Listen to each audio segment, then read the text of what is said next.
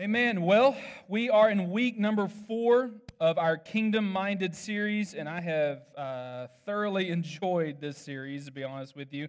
I, uh, in my research and getting ready for this, um, I, I, could talk on this for 50 weeks, I think, and but uh, we'll, we'll, limit it. So, um, but I, I love just the idea of being kingdom minded. And so we've been looking, the, the first two weeks, really the first three weeks, uh, but especially the first two weeks were kind of big picture. Uh, God is our king, and he is a sovereign king. Amen? And he is a good king, different than all the other kings in our past, but he is a good king. The next week was nation under rule, where we are a royal priesthood, and we are under that rule. And then last week, uh, we talked about Saul thinking versus David thinking, and what a wonderful presence uh, that we had here yesterday or last Sunday. Uh, just a great time in his presence. And, um, and so, how many spent, spent uh, time in the Lord this week in His presence, especially after this last Sunday? Everybody raise your hand, even if you're just raise your hand. Okay, good. Because when we are close to the Lord, when we get close to the Lord, uh, uh, uh, that, that's, that's how we grow in the Lord, by getting close to Him. And so, so that's been the last three weeks. Starting today, it's going to be starting to get a little more practical. Okay, so this week and in the next two weeks, a little more practical. We've been talking big picture what is the kingdom of God and, creation and all of this. This week and the next two weeks is a little bit more of okay, now, now that what do we do? Okay? So we want to be kingdom minded. God is our king. We're the royal priesthood. Like, what do I do today? What do I do this week? What, what are some of the things that I start to do uh, to become kingdom minded? What does that look like in my life? What does it look like in the life of the church? What does it look like for us to do? And so that's going to be the next uh, three weeks um, be kingdom minded. I was, I've been reading the past couple of months, uh, listening to some podcasts, just trying to learn, grow, expand my mind, right, on, on different things. And um, especially with being, uh, you know, new, new pastor and, and, wanting to grow in that, uh, I've, I've been listening, reading some books, listening to some things, not on purpose necessarily, but there were have been some examples in some of the things that I'm reading about churches or pastors that very quickly gained a lot of followers or a lot of congregants, and they became uh, big and had influence and things, and then for whatever reason have fallen away. And I, am not going to name any pastors or, or churches, but it, it, was important that they would tell their story so that churches like us, who are growing and, and want to do things, we don't, I guess, become like that in the sense that we do not fall away. And so I'm, I'm, I'm reading about these, the, pastors and, and, and churches and, and, and, different things. And by the way, it is not all large churches, okay? The vast majority of churches are doing a fantastic job. We've got salvations that are coming, all these things. But there's just a, a few examples of some of these who, who you know, shot up real quickly and then have fallen by the wayside a little bit. And one of the things that, or I guess the main thing that was kind of in common with all of them is, to put it simply, they took their eyes off Jesus. Okay? They took their eyes off Jesus and they began to look at other things. Uh, the bottom line wasn't salvations anymore, it was the bottom line was finances. Or, so they took their mind off of what the Lord was doing and putting it over here. Or they put their, um, they started focusing more on, on uh, programs than people. Like programs took the priority over people. Or they were looking at their brand, the institutional brand. Like, okay, we've gotten so big, we have to protect the brand and so some people got moved out of church, good people, things like this. And so basically, they took their eyes off Jesus and they put their eyes on other things. Um, and what began to happen was, and this was the phrase that I, that I kept seeing over and over, was that a goodness culture had left the church, or a culture of goodness. And so that's what I've been really thinking about um, really the past couple of months is that I want our church to have a goodness culture. Okay? A culture of goodness where there are good things that are happening, but that we are good people growing. Does that make sense? That we are good people who are growing, and that's being kingdom minded. And so I, I, I, asked our staff this week, we had actually a really good conversation about how do we have a goodness culture in our church, and just talking about a couple of things that we are welcoming to all people, uh, that we show grace with others, that we um, have forgiveness for everyone, um, and that we are outward focused, not just inward focused. And so we had some of these things, we had a good conversation about it. And I'm praying that we at Friendship Church that we have a goodness culture or a culture of goodness, that we keep our eyes on Jesus and that we have a goodness culture in us. So that's what we're going to be talking about today. If you didn't notice by our worship team, our worship team did a great job today. But we talked about the goodness of God pretty much all throughout worship. And then we're going to talk about it here uh, in the sermon. And so I, I'm excited to see what God has for us. So if you, if you have your Bibles, you want to turn to Titus chapter 3. It's at the end of the New Testament. Titus chapter 3. I'll get there in just a minute. I want to read a couple of verses before that uh, to get us settled in here. But Titus chapter 3, and I'll be there in just a moment. This idea of goodness came from the very beginning. In Genesis chapter 1, uh, we see that, that God is there and he's, and he's hovering, hovering above the waters and, and the darkness and all that. And then he says, Let there be light. And he looked at the light and he called it what? He called it what? He called it good. He created the light and then he called it good. And then most of the days he would create the stars and the sun and all this, the planets, and he would create the trees and the fish, and, and then he would call it good. So he planted this, or he, or he created this, and then he called it good. And the reason, how, how do we know that it was good? Because it came from a good father, it came from a good creator. And how do we know that? Well, because as we've talked about before, if evil or bad actually proves that there is a God, okay? Because if there is evil in the world, and that's one of the kind of the questions that, that people have, if there's a good God, then why is there so much evil in the world? Well, if there is evil, then you're saying that there is not evil, right? So if there is evil, then there is good, okay? So there is both of these things at play.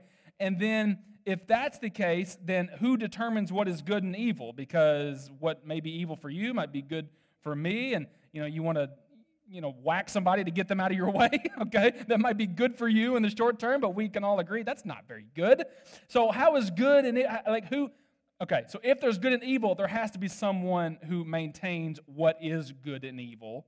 And that's where God comes in. And so that's why we know that God is there. So as he's hovering above the waters, and verse 2 talks about how that there's confusion and that there's darkness, and then he creates light.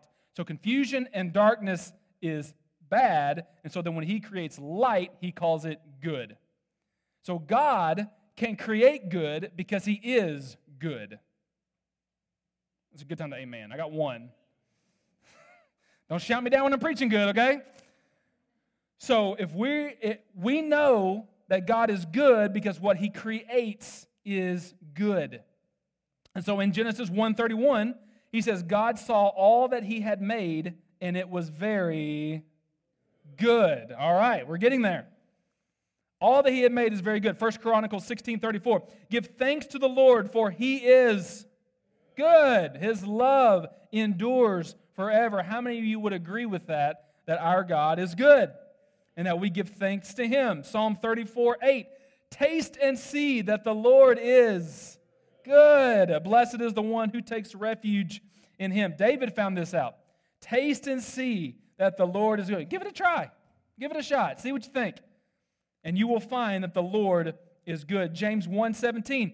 Every good and perfect gift is from above, coming down from the Father on the heavenly lights who does not change like shifting shadows. Every good thing that comes to us, every good thing that comes to us is from above because it's from a good God. It doesn't change like shifting shadows. He's not good one day and not good the next day. He doesn't change. But instead, He is good, and all the perfect gifts that we receive are good, and they are from a good God. So then, what is where do we come in? Okay, so aren't we good? Because if everything that He created is good and we are part of what He created, then we're good. And so we were created in the image of God, right? So that means that we are good. However, we have this sinful nature inside of us. And so, left to our own devices, we tend to move toward the evil or the bad side, right? So, is it, are we good or are we bad? Matthew chapter 7, verse 9. Which of you, if your son asks for a bread, will give him a stone? Or if he asks for a fish, will give him a snake? If you then, though you are evil, Thank you, Jesus. if you, who are evil, know how to give good gifts to your children, how much more will your Father in heaven give good gifts to those who ask him? So, on some level, even though we are evil or bad or in this sinful nature, we understand what good is. Like we can be moral, we understand that we can do moral things apart from God, but goodness comes from God. And if those of us who are evil can do some good things, how much more would a good God do good things for us? For those of you who think that there is no way that humans are bad, you have obviously never spent time with a toddler. Has that ever happened to any of you, possibly? I would like the pictures, please. If you could email those to me this week, that'd be great. Paul says in Romans 3:10, as it is written, there is no one righteous, not even one. He's taking, he's taking verses from all over the Old Testament, from Deuteronomy, from Isaiah. No one is righteous, not even one. Then he continues in Romans 7.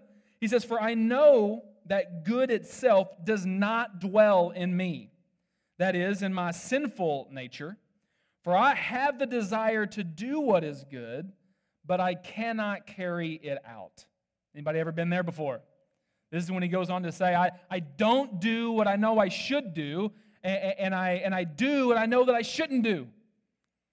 We've all been there before where we're, we're trying to do good, and maybe if we just try harder, then we can be gooder or something. And we just we try our best to, to do to do good. And we know to do good. It's not that our knower is broke, it's our doer that's broke, right? like we know, but then we got this doer part of us that has some trouble. And if Paul had some trouble, we're going to have some trouble as well. And then God talks in the scripture about how even though you are evil, go out and do good. Well, how are we supposed to do that? He talks about it in James, he talks about it in Philippians, he talks about it in Ephesians, where he says, Go out and do good works. Okay? How about in, in Peter when he says, Be holy as I am holy? Well, how am I supposed to be holy? What is the standard that you're talking about here, God? More than just good works, be holy as I am holy? That is way up there. Now, how am I supposed to do that? That's like saying, You who have no wings, go fly. Okay? That's without drinking a Red Bull, too. Okay? So, you who have no scales and fins, go live underwater. Like, how do we do that?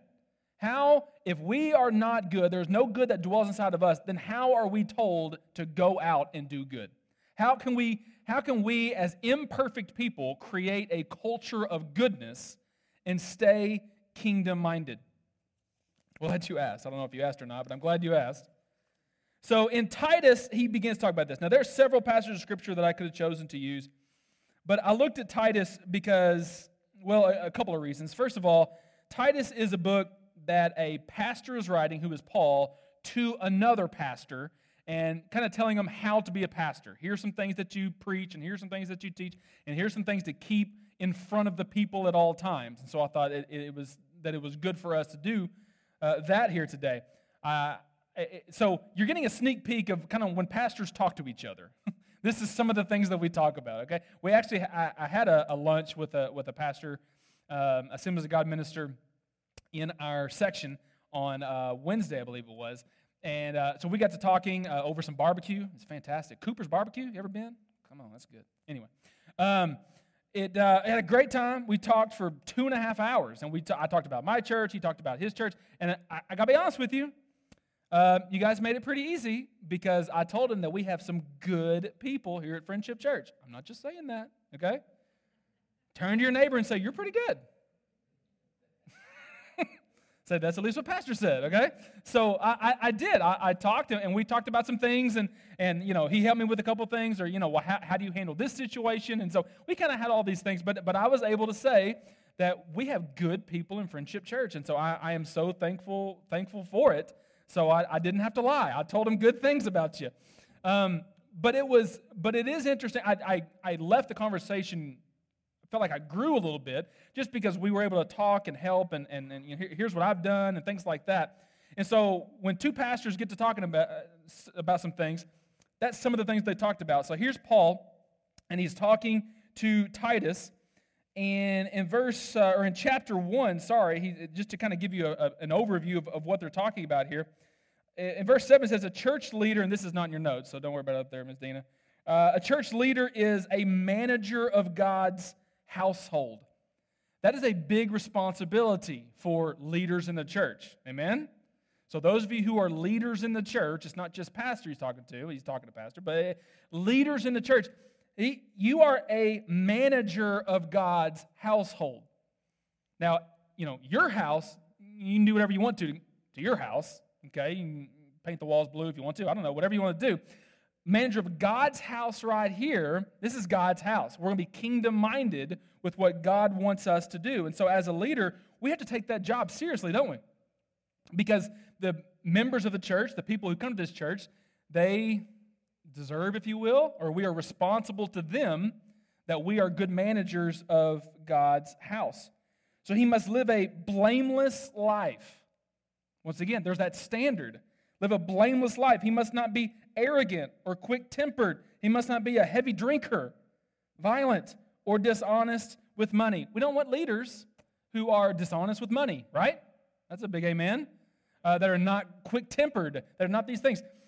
So Paul's telling Titus, tell this is what you teach the leaders. This is God's house right here. So we're going to treat it right. Then he goes into chapter 2 where he's talking about how the older men especially be a good model for the younger men and the older women be a good model for the younger women. And so he talks about these things. Teach the older men to exercise self-control, be worthy of respect. It's not just commanding respect, but be worthy of that respect. So he's telling the, the older men to do this. Have sound faith, be filled with love and patience. We want leaders who are filled with love and patience. Then he's talking to the older women. Live, uh, teach the older women to live in a way that honors God. They must not slander others or be heavy drinkers. What in the world? Be heavy. He's like railing on this. Do not be heavy drinkers. But he tells specifically the ladies, don't go off gossiping and drinking, okay? we, we don't want that. No, no. Don't go to brunch and be gossiping and drinking the whole time, okay? That's not what we want in, in leaders, and that's not what we want in the older ladies of the church. In the same way, encourage the young men to live wisely. Yourself must be an example by doing good works of every kind. So he, he's, he's telling the people that this goodness is not just for you to keep and hear and try to be good, but it's for others as well. You're good to be an example to other people. Then we finally come to chapter 3, which we're going to land on here today. Titus chapter 3. And for those of you who have titles in your Bible for certain chapters or sections, mine says, Do what is good. I think that's probably a good place to look at if we're talking about goodness here. So, Titus chapter 3, verse 1, it says, Remind the believers to submit to the government and its officers we're off to a good start. to submit to the government and its officers, they should be obedient, always ready to do what is good. Listen, we're always going to have authority over all of us. Amen?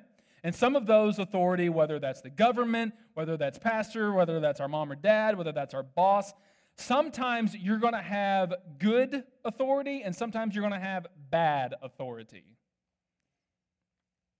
You look at David last week, he had bad authority. He, he, he served under Saul for a number of years. But what Paul is saying here is that you be ready to do good.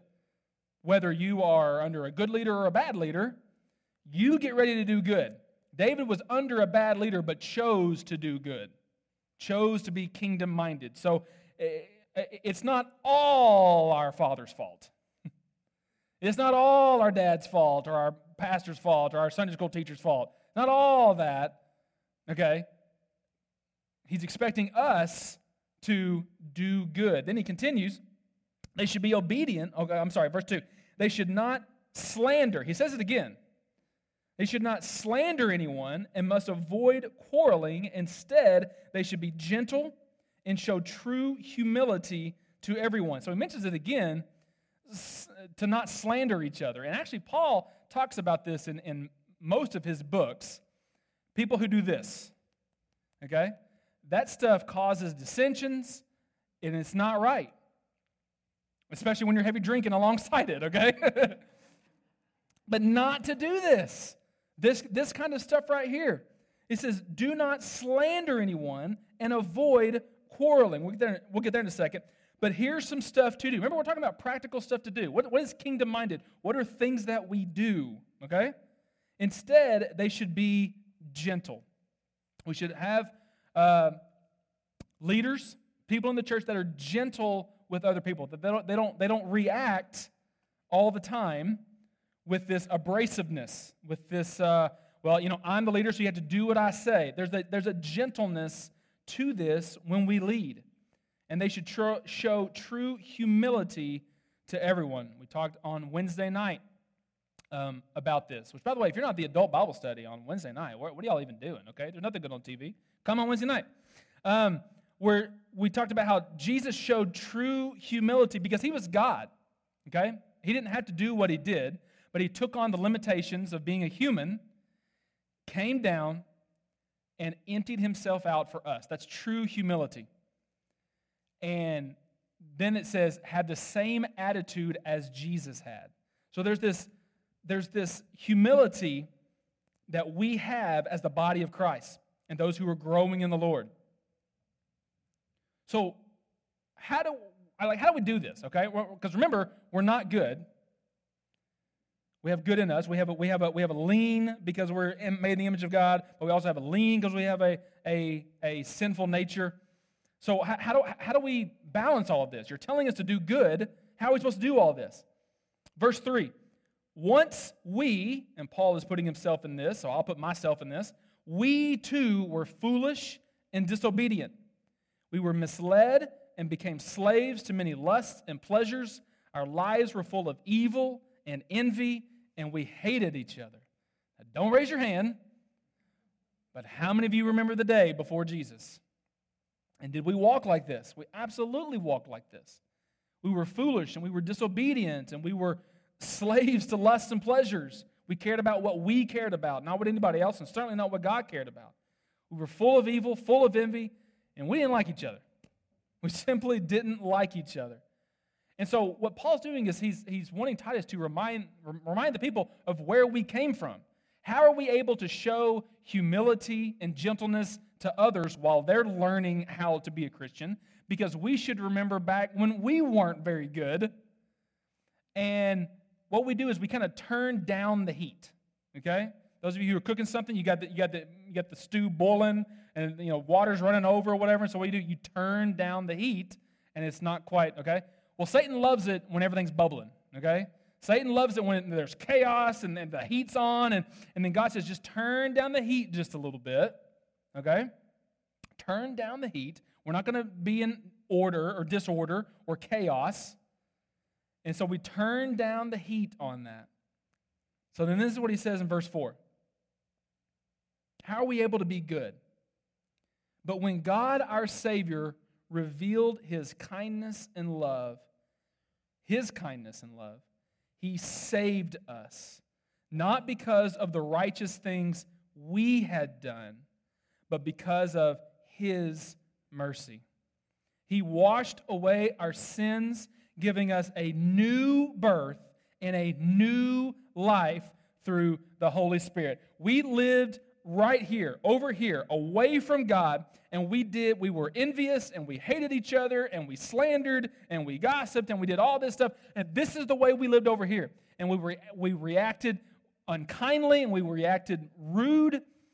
And this is the way that we lived our life. But then God changed us, okay? He changed us with His goodness, His kindness and love, and now we live over here, moving closer to the Lord. He changed us. Like what David said last week, created me a pure heart. Don't just bandaged up the heart that I have over here. I want to be a completely different person. Amen? A completely different person. I used to live over here, and this is the things that I did. But now, because of his righteousness, not ours, his righteousness now fills us up. So now we act completely different. And in fact, these things are reprehensible to us. We don't want to act this way anymore. We don't react the way that we used to. We don't answer every meet me with a meet me, right? It's different. We react to people completely different. This is the way we used to live. God, because of His righteousness, not our goodness, because of His righteousness, changes us into this right here. And now we're living here, and we're growing closer to the Lord in that way. We're a completely different person. He's washed our sins away. New birth, new life through the Holy Spirit. Man, I'm preaching good. Where y'all at this morning? Verse 6 He generously poured out the Spirit upon us through Jesus Christ, our Savior. Generously. It's not a dabble, do you? Okay? He's generously pouring it out, pouring out the Spirit among us. Because of His grace, He made us right in His sight and gave us confidence that we will inherit eternal life. He's poured that out on us. By the way, not because we deserved it. Remember, we acted horrible. We acted like this over here. We didn't deserve any of this. But He poured out His goodness, His righteousness, His love, His mercy, His grace, and now we're a new person. A new person living for Him. As you draw close to Jesus, His goodness fills your life. So, how is it that those of us who were born in a sinful nature, how can we go out and do good things when we were this right here? Because we're drawing closer to Jesus, who is good. We've already established this. And the more that, that God gets inside of us, the gooder we are. I'm saying that word. The gooder we are, the better we are. How His goodness fills us up to overflowing. So the closer we get to the Lord, the more we spend time with Him. That's how we grow in the Lord. That's how we're able to do good things. It, it, it matters who you spend time with. It matters. Listen, I, for 40 years of my life, never had a desire to buy cowboy boots. Ever. It was not in me. I moved back to Texas and I start hanging out with Russell Marler and Billy Shows, and I bought some cowboy boots, okay? I got nothing to wear them with. I have nothing but golf polos, but I, I got boots though, and I'm wearing boots. Thanks, guys. it matters who you hang out with. Listen, didn't we tell our 13 year olds this? Be careful who you spend time with because you're going to be just like them. Well, why did we forget it when we became adults? No, if, if the advice is good enough for your 13 year olds, it's good enough for us too. Who do you spend time with? If you spend time with people like this, then you're going to act like this. If you come over here and, first of all, spend time with other people like this, but you also spend time with the Lord, His goodness is going to get inside of you. It matters who you spend your time with. It matters. I'm going to spend my time with Jesus. I found that trying to become more like Jesus yields far better results than trying to become a better me. Have you heard this better me? I just want to be the best version of me. I don't. I don't want to be the best version of me, okay? I want to be like Jesus. I don't want to be like me. Me, I'm awful. I want to be like him. The, the best version of me, me on my best day, is still living over here in this camp, okay? Because the next day when the coffee's gone, the goodness is gone, okay? My life should not be determine, be determined, the goodness of my life on how much coffee is left, okay? That's not how it should be. How it should be is how close I am to a good, good God. So the, the, the best of me, living my best life or, or, or becoming the, the better me, I don't want to be a better me. I want to be like Jesus. I choose to be like Jesus. Verse 8 this is a trustworthy saying. And I want you to insist on these teachings so that all who trust in God will devote themselves to doing good. These teachings are good and beneficial for everyone. He says, I insist on you teaching these things, okay? I'm just letting you know right now. This, this example that, that I'm kind of having here today of the bad life and the good life, you're going to see that a lot over the next thousand years that I'm here, okay? So, however long I'm here, this is that's going to be it because I'm going to insist on these teachings.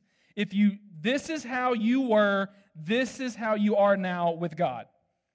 I'm going to say that a lot. So get ready for this example, okay? Because that's I'm Paul told Titus, insist on teaching this. Push this. Let them know. And sometimes you come to Sunday and you're like, yeah, I, I, I agree because I'm over here. And then there's going to be some Sunday that you're going to come. You're going to be like, oh boy, I'm leaning on this side a little bit too much. He's right. I got to go back over here on this way. That's what's going to be taught. That's what, that's what we're going to teach.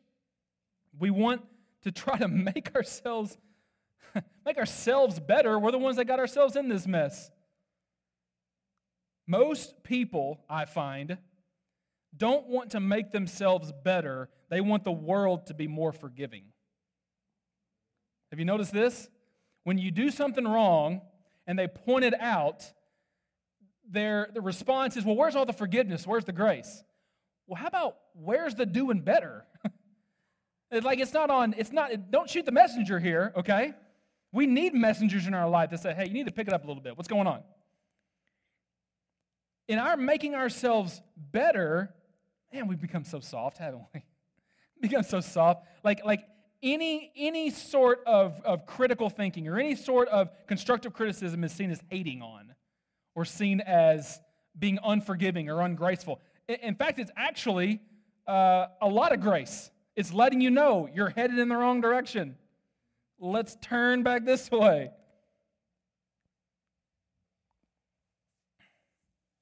So strive to be better. Can we strive to be better? Practical stuff. This is kingdom minded stuff.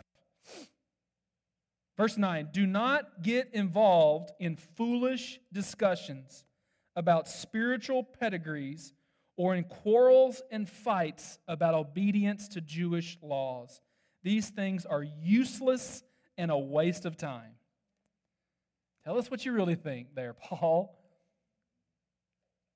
Don't listen. Don't be. Don't get involved in foolish discussions. Like, what does it matter? They they are a waste of time. Now, if you want to discuss some stuff, we can discuss some theology, or we can discuss how we react to people in this world. Yeah, we can discuss this. We're not going to fight about it. We're, not going to fight, especially the, the method, not the, not the main thing. We're, like, we're not going to fight about stuff. It's a waste of time. These quarrels and these fights, listen, we are on the same team. We are on the same team. And when we start bickering and fighting, it, it, it, we take our eyes off of Jesus. We're not kingdom minded anymore. And now, where, well, I prefer this. Now we get into a realm of preferences, or I, I would rather that this happen or that this happen. And those things do not matter. They do not matter. And once again, these quarrels, they pop up. Listen, I've said this before, I think I've said it here, but it's one of the things that I, that I say often that disagreement does not mean disunity. Or at least disagreement doesn't have to lead to disunity. Disagreement does not mean disunity. Have you ever been married for more than five seconds? Then you will disagree. Amen? Are, are, are you disunified? Is after every argument, are you getting divorced? No, of course not. Because disagreement doesn't mean disunity. You, you could disagree about a myriad of things. Me and Becky, I'll say, I want to go to Pappasito's. Boy, Pappasito's sounds good chicken fajitas and that butter sauce, it's calling my name pretty much every day, okay? That's my favorite. And I'll say, hey, let's go to Pappasito's. And she says, I don't want to go to Pappasito's. So we don't go to Pappasito's. That's how it works in our house. So we go somewhere else. So anybody who wants to go to Pappasito's, I'm available, and she's not. Now, uh, that's a simple one, but then there's also some bigger ones. You're raising kids, one of you thinks that one is being too harsh on the kid. The other one thinks that you're being too soft on the child. You know, you can't ground him a whole week for that. And the other parent is only a week? I was thinking three months, right? There's disagreement, but that doesn't mean disunity. You see what I'm saying? You are still unified. You talk, you discuss, you form your plan of action, and then you go and you trust in Jesus, right? You trust that Jesus is leading you. We can disagree. And listen, there's how many people in this church, and that's how many opinions that we have. But we're trying to create a goodness culture here. not a preference culture, but a goodness culture. And so when we start getting more of us or more of God in us and we have goodness coming out, then we're going to turn down the heat on some possible disagreements. If you're like, who is he talking about? Is he, I'm not talking about anybody, okay? I don't have anybody in mind. I'm not talking about anybody, but I'm talking to all of us, right? We're not going to allow that to keep us from moving forward and being kingdom minded. We're kingdom minded. Kingdom minded says, I will choose unity over my opinion. That's what being kingdom minded is. Because as goodness is welling up inside of us and goodness is coming out of us, then being kingdom minded says, I will choose unity over my opinion. We're in this together, and disagreement is not going to turn to, to disunity. If you're with me, say amen. Verse 10, last two verses.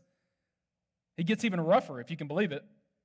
Verse 10 If people are causing divisions among you, give a first and second warning. After that, have nothing more to do with them. For people like that have turned away from the truth and their own sins condemn them. So there is baseball in the Bible. Three strikes and you're out. Shh, gone.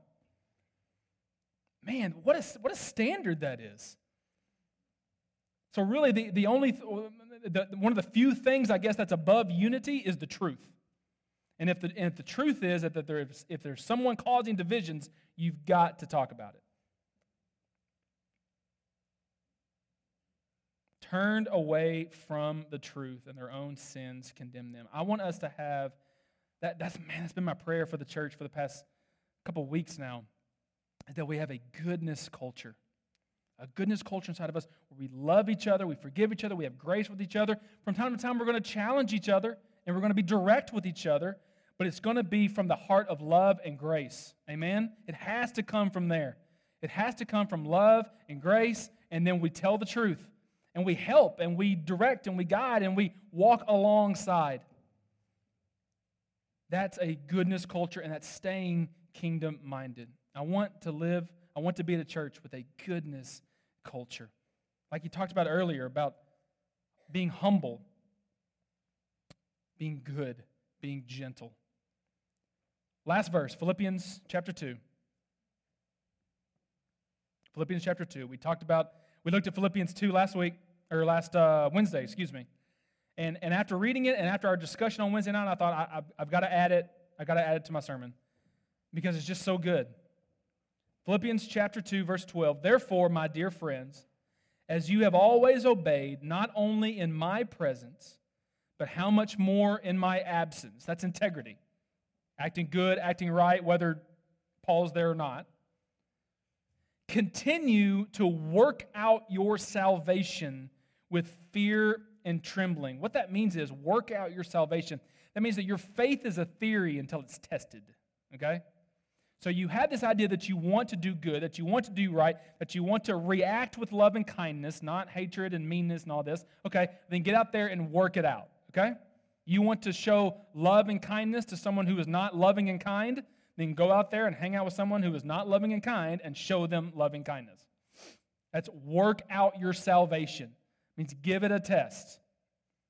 When you work out your salvation with fear and trembling, verse 13, for it is God who works in you and will, or I'm sorry, for it is God who works in you to will and to act in order to fulfill his good purpose. It's not us. It's not us, and we just try real hard to act good, and we'll be able to do it sometimes. When we get closer to the Lord, his goodness fills us up. His goodness fills us up, and then we are able to work to fulfill His good purpose. Amen? That's how we do it. We spend time with the Lord in His presence. And the more that God fills us up, the good things that we begin to do. If you would stand with me this morning, we're going to go into a time of prayer, and I want to ask everyone here in just a minute, we're going to find a place to pray and say, God, where is this in me?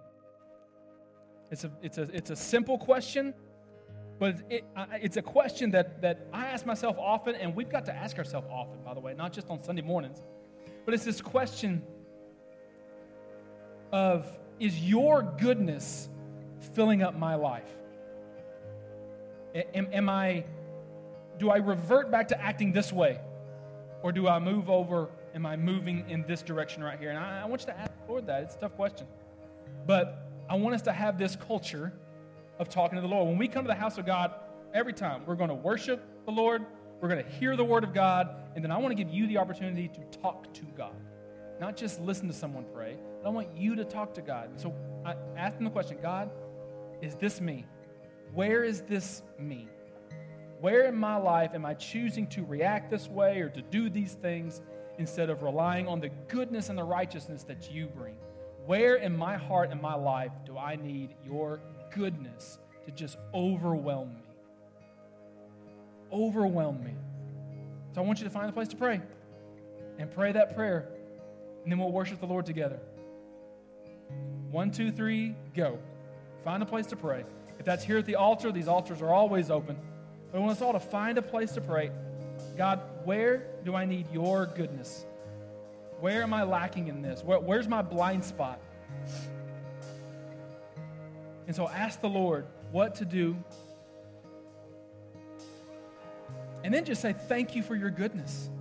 Maybe just say a thank you for your goodness. Let's all pray today that we be kingdom minded this morning. Thankful for the Lord this morning, for his goodness. I. Uh, I get a sense that there's someone here today still very resistant. Um, maybe something that happened in the past, or I, I, I don't know. You're resistant to his goodness. Maybe you don't quite believe it, or, or don't think it's real, or it can't be as good as everybody says, or the way the preacher makes it. But can I just say, taste and see that the Lord is good. Taste and see that the Lord is good. He's good. He's, he's not trapping you and, and, and going to do something else later. He's good. He's good. Trust him. And he loves you so much.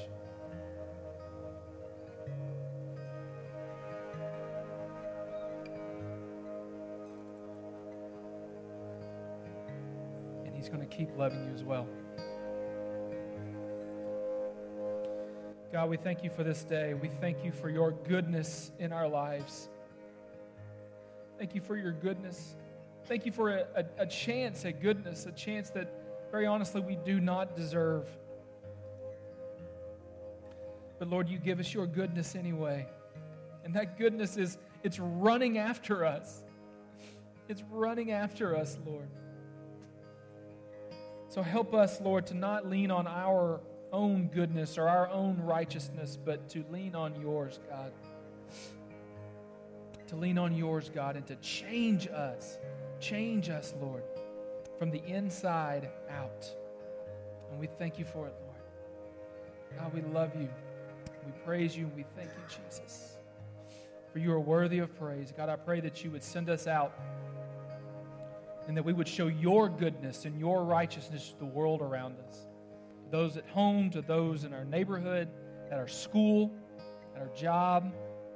I pray that your goodness would fill us to the point that we overflow with goodness to others. Help us, Lord. Help us, Lord. Help us, Lord. We love you in Jesus' name. Amen.